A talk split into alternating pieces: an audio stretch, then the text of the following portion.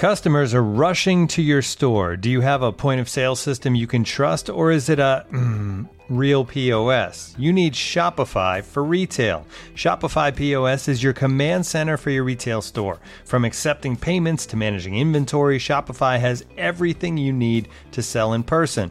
With Shopify, you get a powerhouse selling partner that effortlessly unites your in-person and online sales into the one source of truth. Track every sale across your business in one place and know exactly what's in stock.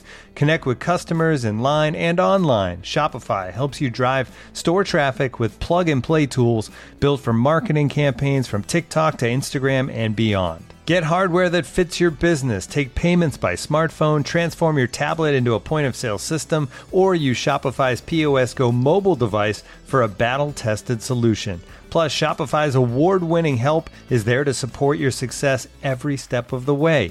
Do retail right with Shopify. Sign up for a one dollar per month trial period at shopify.com slash theathletic, all lowercase. Go to shopify.com slash theathletic to take your retail business to the next level today. Shopify.com slash theathletic.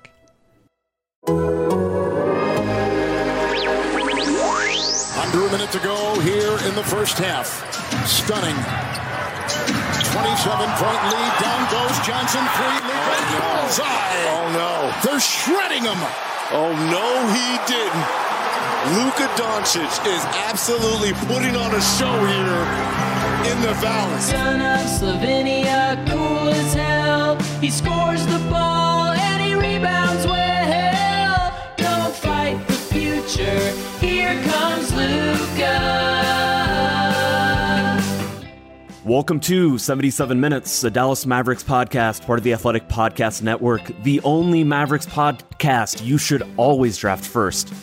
Even if there's another podcast that's maybe a little bigger, a little taller, maybe went to a college near your local town, you still draft us first. Are we? Hang on. Are, you're starting with the pettiest possible angle here. Petty is the theme of this series victory, I think. There's been a lot of petty going on. I think we're just in the spirit. What I'm saying is we're the Luka Doncic of podcasts. Got the theme song and everything.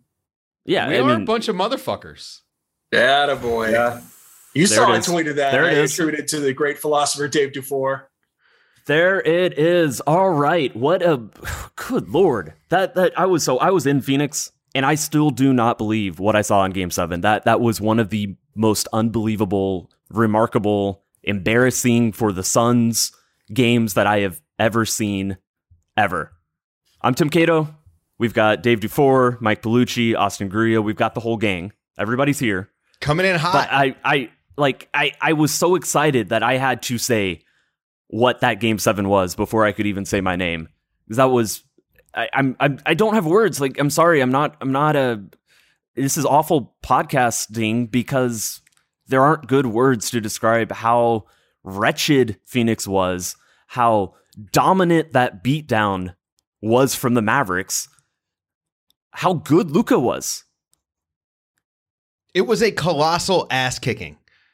Yeah, and it was two games of it. Now, there were a lot of reasons why it happened, and we're going to get into it. But the biggest one is that Dallas was the tougher team. The whole series, they were the tougher team. one hundred percent. When the shots fell, you you saw that Phoenix just had nothing. When the shots were going in, you could watch their I mean the their their spirits were leaving their body. And in and game I, seven, it wasn't even Dorian Finney-Smith and Reggie Bullock didn't even do it to him. It was amazing. I think I told Austin this at some point.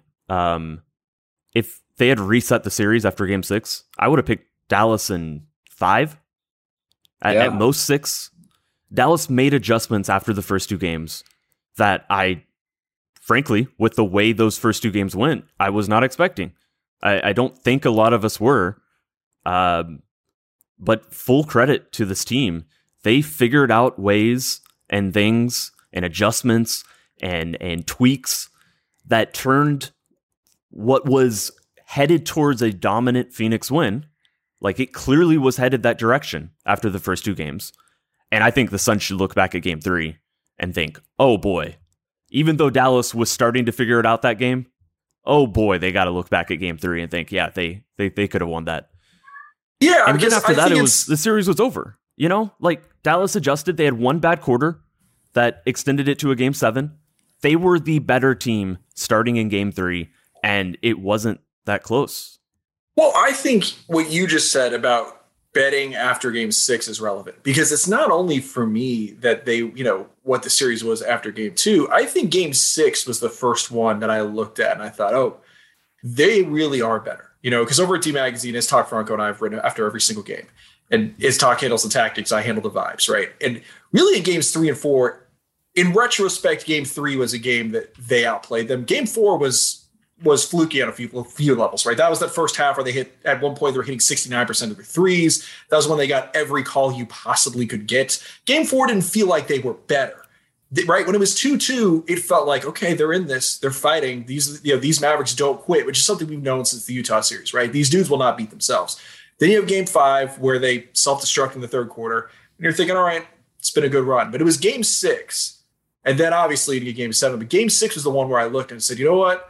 They look like the better team. Like, there are no jump ball gimmicks. There's no friendly whistles. There's no three-point look. They just look better, and they look pissed off.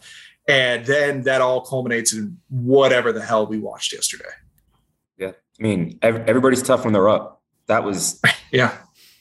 That was an unbelievable performance. And honestly, that was an embarrassing performance by Phoenix. I was honest. I was, I've never been embarrassed for another team. That actually, that it, funny enough, it reminded me of that year the Cowboys lost to the Eagles forty-four to six in the last game of the season. And everyone just felt embarrassed and didn't want to talk to anybody about the Cowboys for like twelve months. That was one of the most gutless losses I have ever seen by a team. They they were not in game seven for a single minute. Not a minute. Not, not a, a single minute. second. They didn't make a run. They didn't have any moment where they, Dallas felt threatened or scared. That Phoenix crowd was in shock. I feel. I almost feel like they should get a refund for the paying Suns got to go to booed, game man. The Suns got yeah. booed. And listen, and I'm sorry, it's times. not Philly. You haven't been good enough long enough to boo your team. Yeah. I see, I Why do you have expectations? If there's ever a time where you should boo, where I was sitting there going, you know what?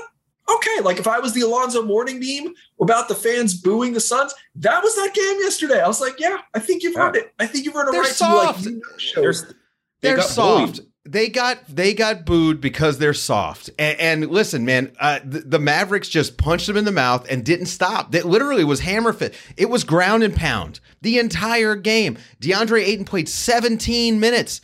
He's he's leaving Phoenix.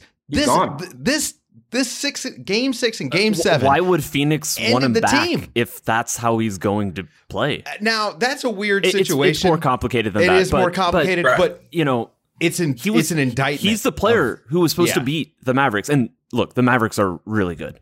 And when Maxi Kleber is playing like he is right now, like they wouldn't be here. I I don't know why I want to go to go to Maxi so early. The Maverick, but the, the Mavericks wouldn't ridiculous. be here without him playing. Yeah. This is the best basketball of his career. And I know it's kind of weird to just I, I wasn't planning to to mention him this early. The Mavericks wouldn't be here without him. He he unlocks the highest level of, of what they're trying to do. They can play, they can get every benefit of small ball without going small. What right. other team in the league can do that? He's an all N B A level defender. I mean, he, he really, he really, if he played more minutes, we he would get more buzz, but he is a guy who defensively, there are no question marks for him. And with him sticking the shot, and I have no idea how the hell he's just able to shoot now. Right? Like I, I've been, it, did he start doing yoga? Is it, is he using the Calm app? I, I like, I'm not sure what the fuck has happened with this guy, but he's, I mean, like, this is one of those things where you just got to throw your hands up as an analyst. I watched this guy stop shooting. He hit what? nineteen percent or something. What, what was the I mean, eighteen point eight after the All-Star yeah, break? Yeah. Um, I mean, and us kind of saying, well, if Maxey will make shots, not expecting this guy to do it. Where did but this I come think that's, what? But you can say that about a few guys in this team, right? I mean, you, you talk about players being indispensable. There are any number, probably, what, five or six guys that if one of them doesn't play the way that they're playing, this team doesn't work. And it's a testament to how good of a job Jason Kidd is doing. It's a testament to how these guys buy in, that they are pushing everything they have to the limit. Right? That's their big edge. That and Luka, when you look at this Final Four, you look at Phoenix, you look at Utah, what's the common denominator? It's they might be more talented than Dallas, but they're soft. And Dallas does not get beat by soft. Whatever I wrote, I wrote this sometime after game six, right? This whole analogy of Phoenix basically being the bully. And it's like, look, when they go into game seven, they have to deliver a knockout blow because you're not going to make Dallas tap. You will not make them quit.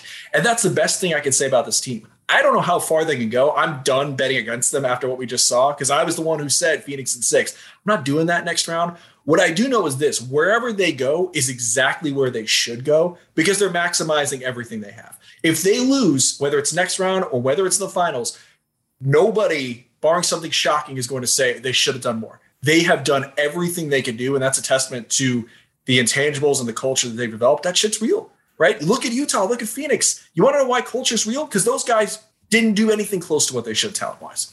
Yeah, I completely agree. And just to make one more point about Maxey, he's shooting four and a half threes a game at forty-nine percent.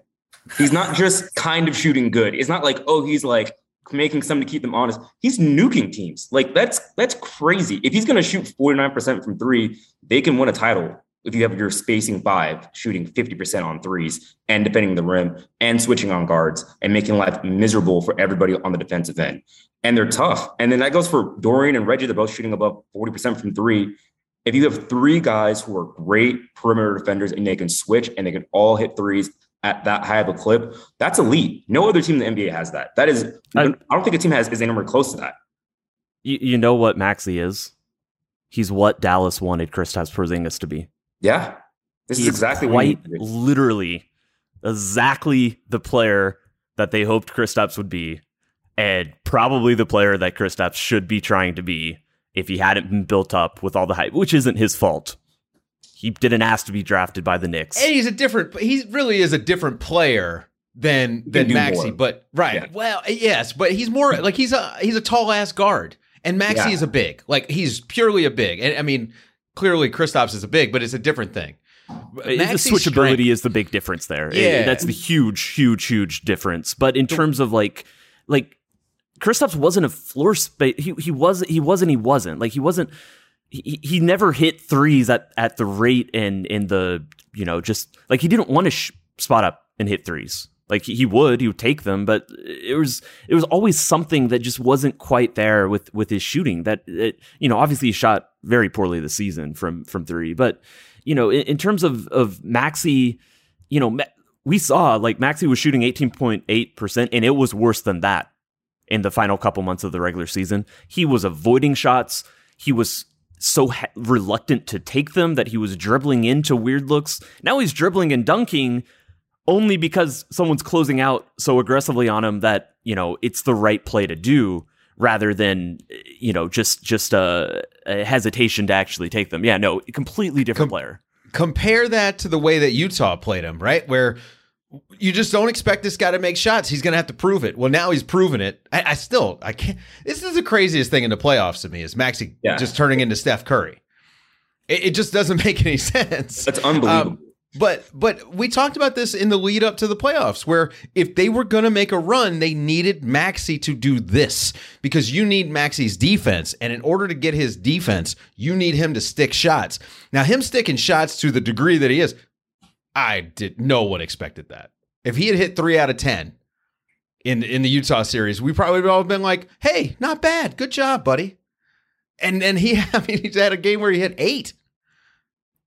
This okay, the nuts. other player that the other player that is, we can say, okay, this is nuts, and we should, probably should talk about Luka here in a second, but uh, we're not a, we're not an S E O driven driven podcast. Well, we'll put Luka in the title, what? and it'll get what picked up.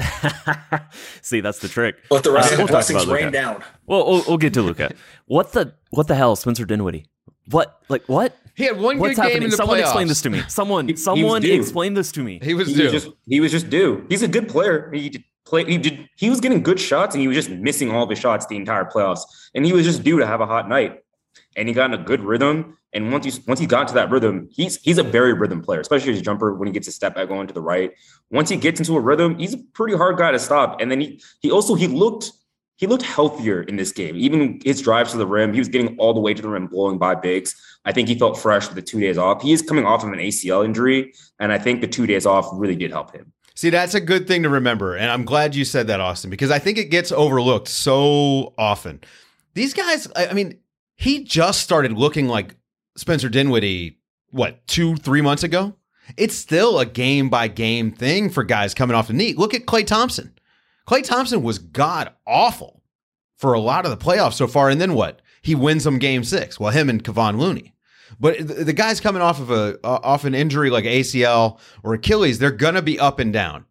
And especially a guy like Spencer Dinwiddie, who needs to be able to attack you off the dribble to fully unlock his game. If he can't attack you off the dribble, then the step back's not there for him.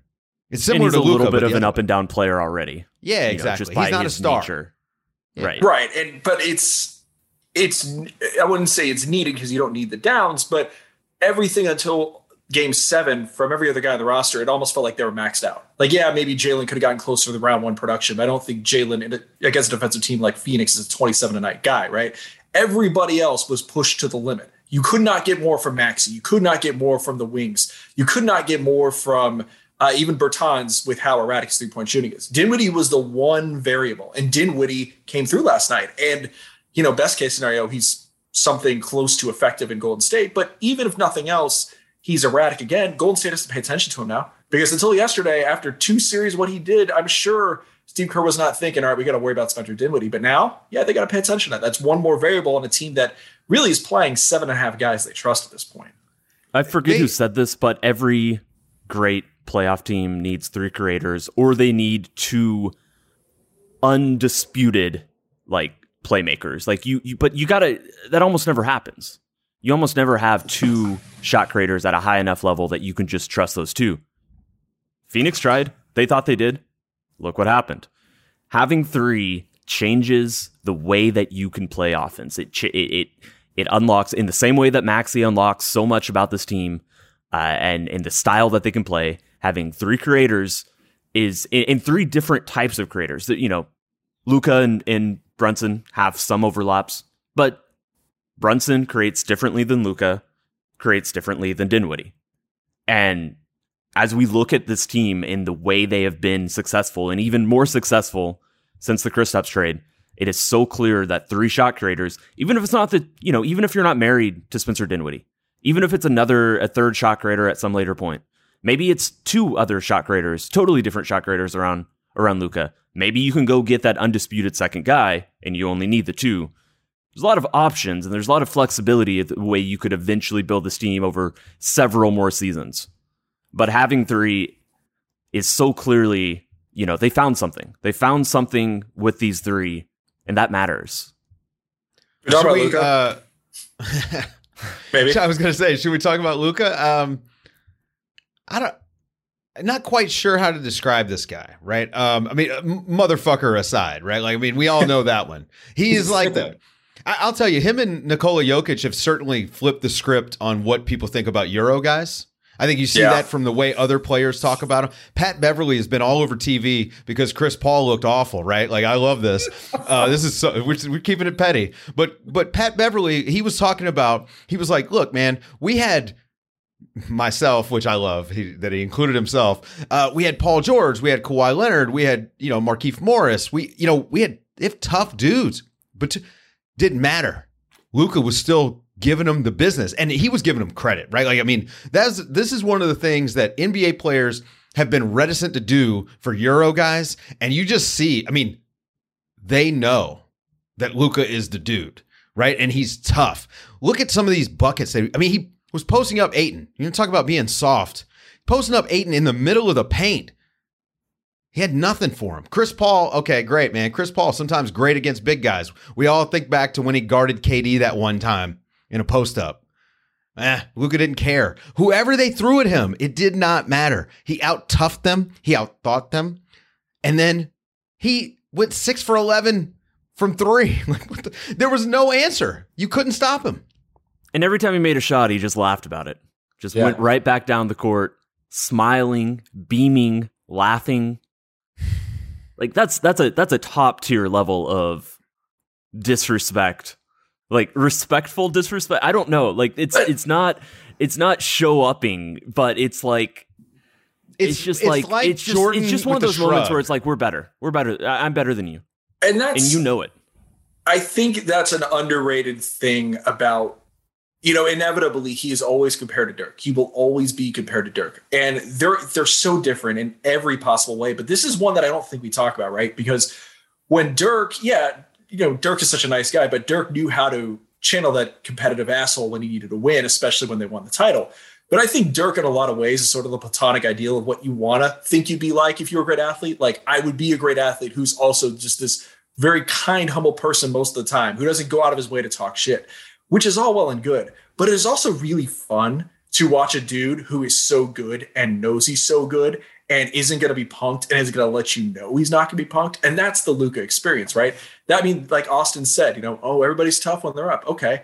Or just like how he, you know, he knew when Devin, when Booker got, you know, got fouled and did the whole Luka special thing, just like he knew at halftime and wasn't afraid to admit it. Yeah, I knew I was not scoring as many points as they were. It is, I mean, it's almost a Kobe-like mentality to the way he approaches this. And it's so different. And it's so, it's not even one is better or worse than the other. It's just very refreshing because we're used to seeing a European player dominate stylistically in a different way, but really he's, he, it's not just style, it's mentality too. Yeah. That was honestly a lot like that series LeBron played in Toronto, where the entire city of Toronto knew that LeBron was just going to destroy them from the jump.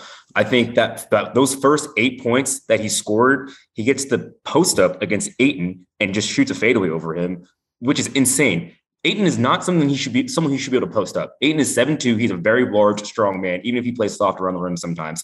He posts him up, and then he hits a three over him, and then he hits a step back three. Then he hits another one, and you could hear the entire Phoenix crowd just like slump their shoulders, and then that was it. And then the rest of the game, it was like the entire Phoenix team, their fans, their organization, the entire state of Arizona just knew that Luka Doncic was about to destroy that team for forty-eight minutes. It was honestly, it was pretty shocking. He even took someone like Cam Johnson, who I did not consider a bad defender before the series, and just turned him into a, I think he cost Cam Johnson money. I, I think he might get less money on his extension just because he, of that series. Cam Johnson could get traded for draft pick. No. Yeah. I don't, I, that was, he, I thought he was a very good player and he just did away with him. They did not have a single person who wanted to guard. Mikal Bridges, second in defensive player of the year. He scoffed at that. He made Mikal just look like just some random guy off the street. I forgot that he was even good at defense. He, Everyone on the Phoenix Suns knew that they could get it at any moment, and none of them wanted to come to the dance floor with Luka because he was that guy. I've never seen such a psych, so much psychological warfare in one game seven. That is one of the greatest performances I have ever seen in a game seven. And and I, I think if there's any way that we could even try to explain why the Suns melted down like that, it's it is a psychological aspect that for multiple games in a row, Luka got every switch he wanted and then did what he wanted. And Devin Booker and Chris Paul could not get out of these traps. They could not get to their spots. There was there is something demoralizing about a team doing, like, making you play the way they want, and you know it. And I I still still will never fully understand. I don't think we're ever going to fully understand what happened to the Suns in game seven. But I think if if if you're trying to figure it out, it, it has to start there. I think that defensively, um, what the job that they did on Devin Booker is being overlooked. Um, they they picked up on what was working for the Pelicans. Willie Green sort of exposed the Phoenix Suns with his coaching in the first round. And every single time Devin Booker caught the ball, I mean, every single time, they had someone sitting on the nail. He could not get to the middle where he's so dangerous. And they create all that havoc and chaos when he gets middle. Didn't happen. Chris Paul, same thing, man. Like, they just, th- this defense is legit. And yeah, even when they're small, it's legit. Uh, they can play any single way you want. And in the series as that we're about to talk about with the Warriors, man, listen, Kevon Looney is a very good player. He's tough. I mean, he had he had a double-double with offensive and defensive rebounds in, in Game six against Memphis, the best offensive rebounding team in the league, one of the best defensive rebounding teams in the league. He had eleven offensive rebounds in that game. So, but this matchup, I think, is more suited to Maxey and Dwight because he's not like they've got a size advantage. But what they have is they have a defense that will allow them to play the Warriors when they're playing straight up with Looney, or play the Warriors when they're playing Draymond Green at center. Uh, this team, I think, has opened a lot. I mean, it's, of course, people don't watch the Mavericks like we do. And certainly when you play the best team in the league and you beat them in a, a high-profile game seven like you did, you open a lot of eyes. But this next series may be the coming out party for this defense, because people are going to see just how disruptive they are, especially like Dorian Finney-Smith, man. I, there's not enough praise that we can heap on him. The way that even like in the last game, he didn't really take a bunch of shots. He wasn't all that involved in the offense. Didn't matter. His defense just blew stuff up. Reggie Bullock. They are just, it's a team full of dogs, man. Jason Kidd is coaching his ass off. It's great. This episode is brought to you by Michelob Ultra, the official beer sponsor of the N B A. Want to get closer to the game than ever before? Michelob Ultra Courtside is giving fans the chance to win exclusive N B A prizes and experiences like official gear, courtside seats to an N B A game, and more. Head over to MichelobUltra.com slash courtside to learn more. Looking for an assist with your credit card but can't get a hold of anyone? Luckily, with twenty-four seven U S-based live customer service from Discover, everyone has the option to talk to a real person anytime, day or night. Yep, you heard that right. You can talk to a real human in customer service at any time. Sounds like a real game changer if you ask us.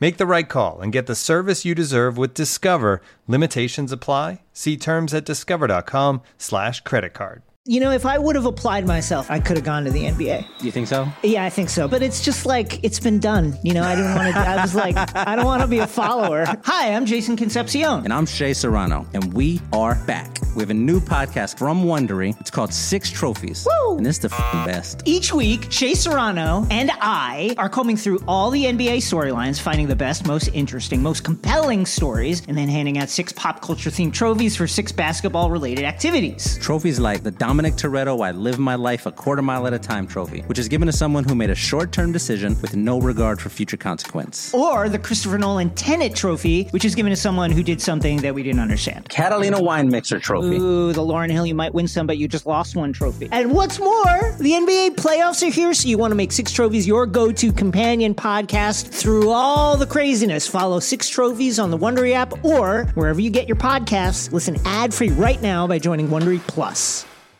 I'm expecting this coming series to essentially be decided both ways by how effectively each team can limit the other stars and what those teams can do to get the role players to compensate or make up for the limiting of the stars. I, I do think that Draymond, as a short roll, middle of the floor playmaker, is unlike any player in either of the two series that Dallas has played so far. And I do think that the Warriors are more capable, like their wing players are better off the ball. And I think that's going to matter. Uh, you know, one thing that Dallas did, obviously they've limited threes uh, in, in both series. Phoenix didn't take a ton of them, um, you know, just even in the regular season, but clearly Dallas has been so effective at running people off the line. And if you're going to both trap the star player, uh, you know, the ball handler uh, at the top of the floor, and you're also going to run people off the off the line, there is room around the rim. There there is opportunity to get layups.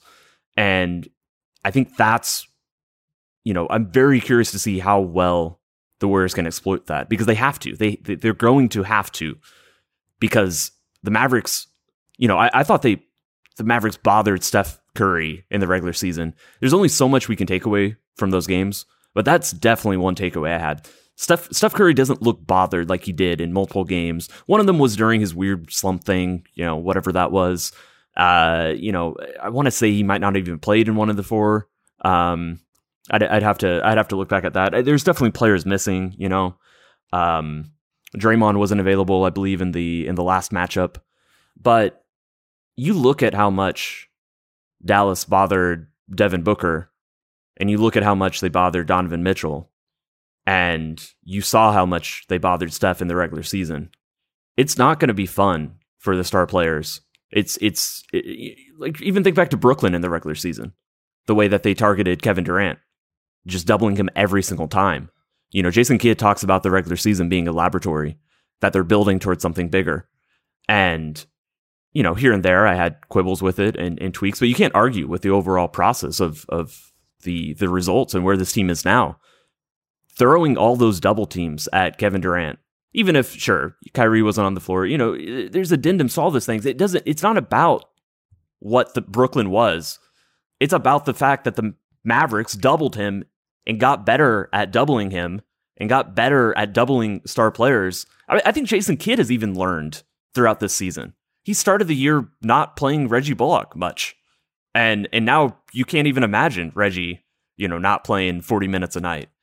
And so I, I think I think that's the question. And, and the question is whether, you know, in this coming series, whether Golden State can get Draymond in the middle of the floor, whether they can get players like uh, Porter and, and Poole, you know, uh, cutting to the rim, getting into ad, uh, advantageous situations and getting layups, because that, that's ultimately what they're going to have to do. That, that's if there's one weakness to this team, one thing they're willing to concede, it's it's twos. And, and they just think they can rotate and, and get back to the rim enough that they're going to contest them and they're going to outshoot you on the other end.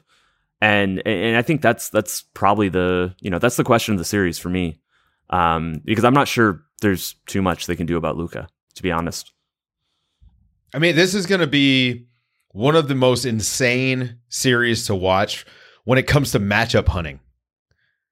I mean, we are just, I don't know exactly how much cohesive offense we're going to see out of either team, because I do think that Golden State is going to put the ball in Steph Curry's hands at some point, even though I know that they hate to do it. I think they're going to have to do it against this defense, and they're going to be looking to get switches onto Luka because they're going to be trying to wear him down. Um, in the flow of their offense, there's stuff that they'll do that I just don't think Dallas is going to have a hard time handling. I think Dallas has but, shown that they can switch around the perimeter on some of those split cuts and things like that. But um, on the other end for Dallas, I mean, Well, Dave, Dave, Dave, let's let's stick on that just real quick. Yeah. You, you know, like, yeah, they're going to want Steph to hunt mismatches. Right. But unless they get Draymond or someone cutting into the middle of the lane and really taking advantage of those four on threes that Utah and Phoenix had no ability to. Right. It's just going to be traps every time. It's it's going to be it's going to be a mess for him. Like, you know, Steph's Steph's going to have a, a tough time unless unless that happens. And and and I think that that's why that's the first question I have, because if they get some success on this and Dallas has to adjust, that's when it becomes mismatch heaven. Um, and and, and that is what we're going to see. I actually think they're not going to start off trapping Steph. Steph has actually not shot the ball to his normal standards all season and during the playoffs.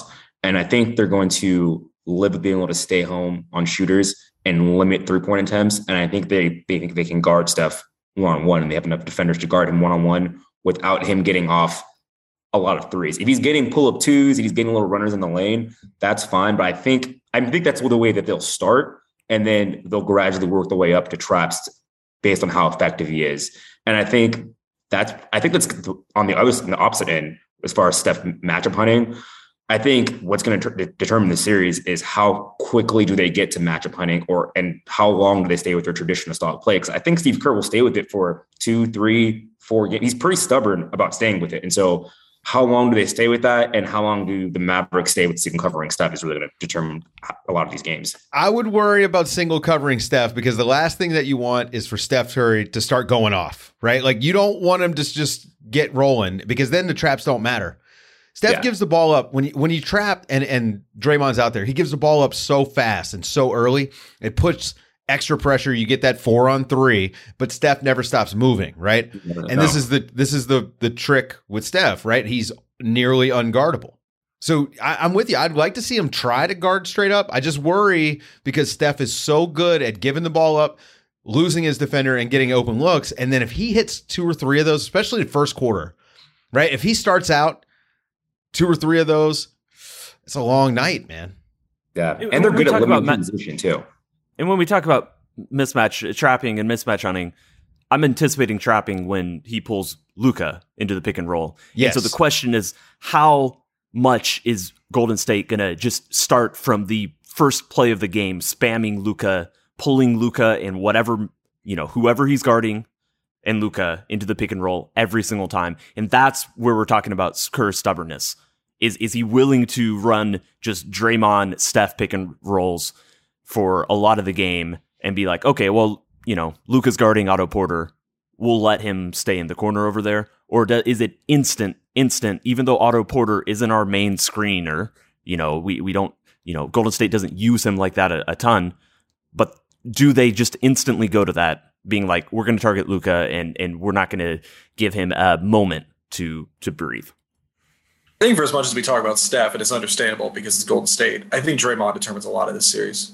For what we're talking about on offense, but also defensively, like what if Dallas just basically tries to, you know, use his man and pull him to the perimeter? Because if they if they pull that off, then it's going to be plenty of driving lanes. And that's essentially how they beat Phoenix in game three, was just, all right, we'll force the turnovers because Dallas is really good at that. And we'll just hit you at the rim over and over and over again. I think Draymond being a unique chess piece that nobody else really has, and what Golden State does and what they can succeed with on both ends, that's really going to determine a lot. Because if Draymond isn't on top of his game, that's it's hard for me, even with all the Golden State's offensive firepower. If Draymond isn't doing a lot of Draymond things, I think this is going to be a really difficult matchup for them. They're they're going to dare dare him to score, uh, almost almost certainly.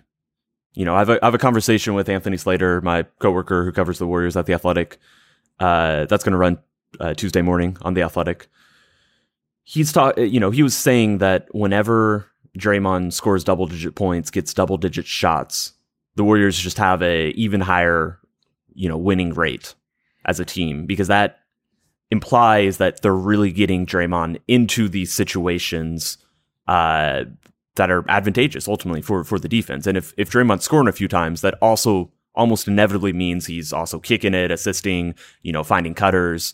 Uh, but he has to score a few times to to actually allow the defense to to even respect him to the point that those passes open up. So I think we're going to see a lot of, you know, if if it's if it's those you know if Draymond's getting into the middle of the floor, they're gonna they're gonna stay home to a degree. You know, they're they're gonna cheat uh, you know into the lane just enough to to try to make him think and be like, oh, are you really gonna shoot a semi contested layup and and make it? And are you gonna do this three possessions in a row in a row four five? Like, can can you actually do that? Um, I, I think I think that's where the series, series is headed in, in, in many ways. Yeah, and I think, honestly, their best defensive move is going to be Luka playing Jordan Poole off the floor. Luka's going to ruthlessly hunt Jordan Poole to the point where they cannot play him, and he's not going to be able to – they're not going to have that extra ball because he's dangerous. He's more dangerous than Klay at this point, and especially because he can do things in isolation and he can break that guys down off the dribble. That, quite honestly, like even like Chris Paul couldn't play that. It's going to cause problems in rotations if he's consistently getting into the lane, and I think Luka's going to ruthlessly hunt him until that Steve Kerr can barely play him. I agree. I mean, I think that that's the move, too. Like exactly like you said, I mean, we were talking about the need for three guys who can shake off the dribble, right? Like, you need three guys. Well, guess what, man? Jordan Poole is that third guy for the Warriors. You got you got Steph, you got Draymond, and you got Jordan Poole. If you can get Jordan Poole out of there, that's going to hurt their offense. And, and but if he's staying on the court, that is a target. I mean, it, this is the thing about the Warriors. Not only not only Jordan Poole, but Klay Thompson has not played good defense, man. I like a lot of people have given him some credit for making a play here and there.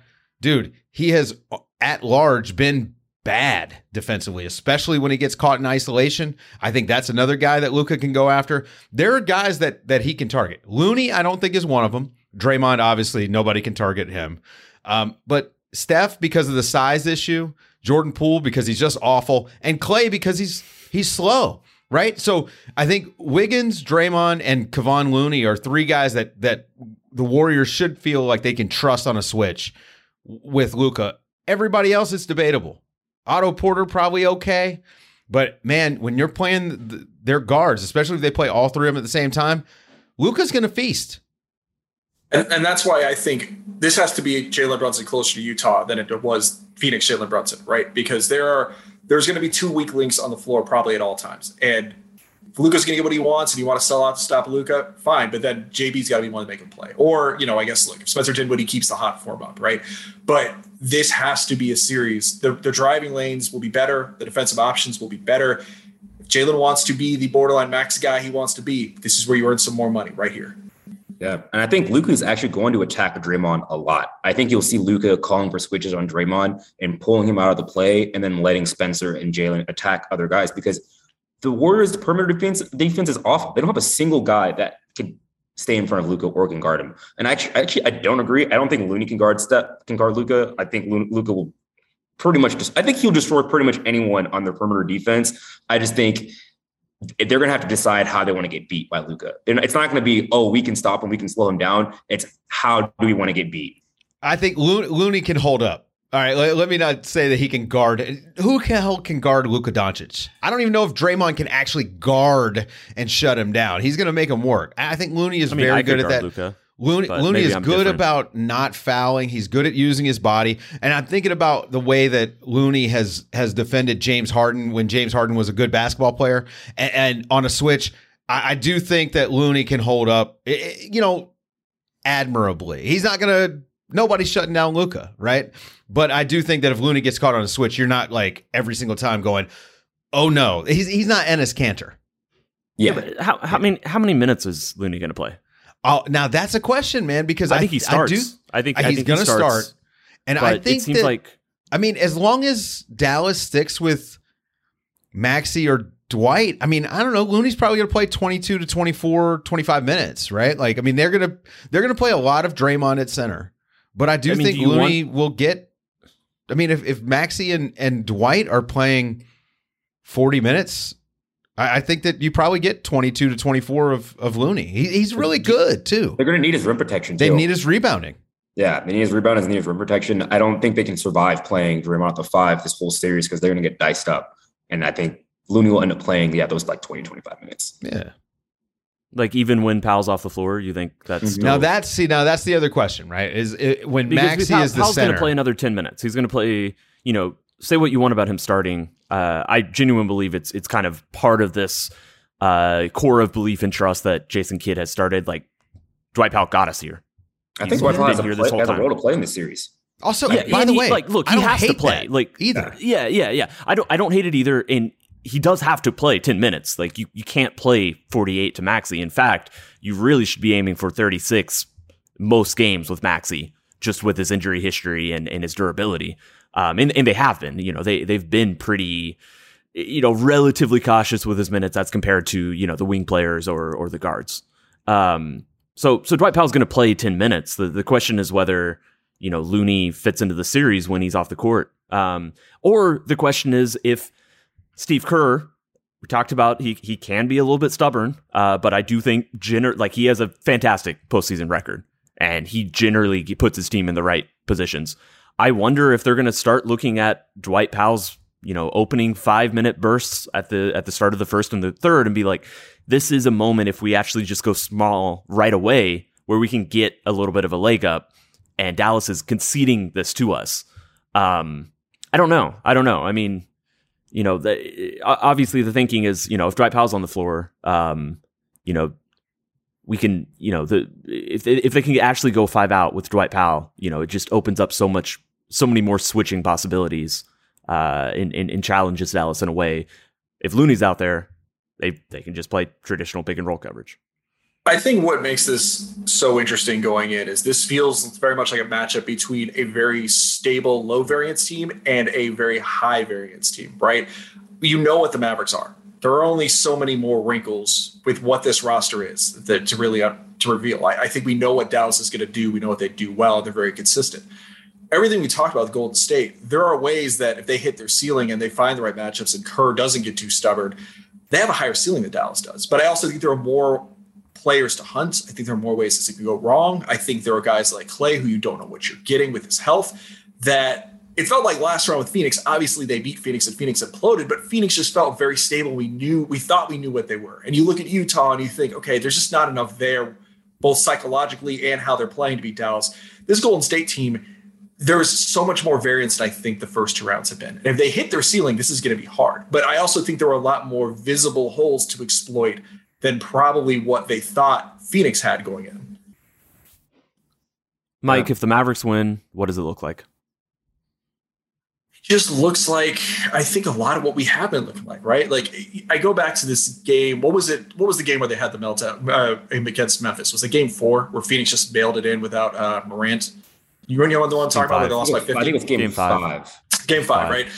We've seen Golden State do inexplicable things. And if you read people like Marcus Thompson or Anthony, like Marcus has been very adamant that this team is not what they have been, right? This is, there are some, there are some holes to potentially exploit. And so I think for Dallas, it's just what they've done. It's Jason Kidd has out-adjusted both coaches he's coaching against the last two series, right? He's coaching against someone who does not want to adjust unless he's forced into it. So Jason Kidd makes more adjustments.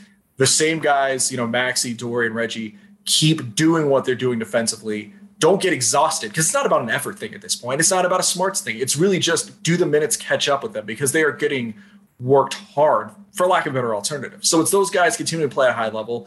It's Luka doing what Luka has done the last two games in particular of just, I'm the best player in this series, because Luka Doncic is the best player in the playoffs now. I don't think that's a debate anymore. I'm sorry, it's not. And then it's probably the big improvement for last round has to be a little more Jalen. But they can win this series. I really think they, they're – this is a more winnable series on paper than what Phoenix was, and they beat Phoenix. So, yeah, it's doable. It's doing what you've done. Get a little more from Jalen. Austin, if they lose, what does it look like? They lose, it means Steph Curry had a great series. Steph Curry got back to his twenty sixteen form, and he hit a lot of threes, and they, and then that cascaded into other defensive breakdowns, and Klay got hot, and Andrew Wiggins decided to play like an all-star starter for a few games. I think he's been awesome in the playoffs. Yeah. yeah. He's, he, he'll he always get, get you eighteen he, points. Yeah. If he you gets need twenty-five, he'll get you eighteen. Yeah. If you need eighteen, he'll get you eighteen. And he's a good athlete, and he can create his own shot. It's just if whether or not he's going to be efficient. Um, and then Draymond also getting more involved offensively. I think them just like everyone on all four of their main guys getting in sync, and the Mavericks just running out of options because they don't have enough defensive um capabilities to cover all the holes. Give us a closing thought, Dave. On this upcoming series, or just what they've done so far? I'll, I'll do either. I don't know. Good all right, one. Let's talk about the upcoming series. Surprise us. The Mavericks are a team that shouldn't be here. They shouldn't.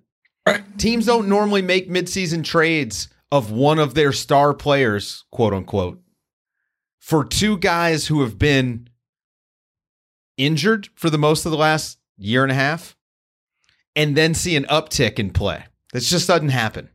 You don't affect your team usually with a midseason trade in the way that the Mavericks did, but they bought into this identity, and they are willing to see it through. And that is unique. Knowing who you are as a basketball team is your pri- that's priority number one. Who are we? The Mavericks know who they are. They are tough motherfuckers. And I expect them to be tough against the Warriors. And even if they lose, it won't be because they're soft. How's that? That was fantastic. They have Luka and they have identity. It's pretty much all you can ask for. We're going to end it here. I'll be in uh, in San Francisco for game one, for game two. Read The Athletic, subscribe to The Athletic, subscribe to Follow us. Follow Tim Cato on The Athletic app. Yeah, do that too. Yeah, that'd be a good thing to do. But don't follow Rate me in real life. Rate and review the podcast. Follow Austin and Mike on Twitter. At yeah, Mike Flex Sports, all one word. Do, do every one of those things. And uh, listen to us very soon. We'll be back after game one. Thanks for listening. He plays Fortnite just like me. I am thirty-four. Don't fight the future, honey. Don't fight the future. The future is Luka, Big Dick Doncic from the home of Melania Trump. How many kids you have? Don't fight the future. It tears me apart. Don't fight the future. Please be nice to Luka. Future four-time M V P. Oh, my God. Oh! Shut it down. Oh, no. Let's go home. It's a wrap, Doug. Man, that is a wrap. Woo! As you've probably heard by now, we've teamed up with BetMGM this season. We'll be using BetMGM lines to make all of our picks, and we'll have special offers for our listeners each week. If you haven't signed up for BetMGM yet, use bonus code The Athletic, and you'll get a one-year subscription to The Athletic, plus up to a fifteen hundred dollars first bet offer on your first wager with BetMGM. Here's how it works. Download the BetMGM app and sign up using bonus code The Athletic. Make your first deposit of at least ten dollars, place your first bet on any game, and claim your voucher for a one-year subscription to The Athletic. See BetMGM dot com for terms. U S promotional offers not available in D C, Mississippi, New York, Nevada, Ontario, or Puerto Rico. Gambling problem? Call one eight hundred gambler. Available in the U S. Call eight seven seven eight hope N Y or text HOPE-NY four six seven three six nine in New York. Call one eight hundred next step in Arizona. one eight hundred three two seven five zero five zero in Massachusetts. one eight hundred bets off in Iowa. one eight hundred two seven zero seven one one seven for confidential help in Michigan. one eight hundred nine eight one zero zero two three in Puerto Rico. First bet offer for new customers only in partnership with Kansas Crossing Casino and Hotel. Don't forget, if you haven't signed up for BetMGM yet, use bonus code The Athletic, and you'll get a one-year subscription to The Athletic, plus up to a fifteen hundred dollars first bet offer on your first wager.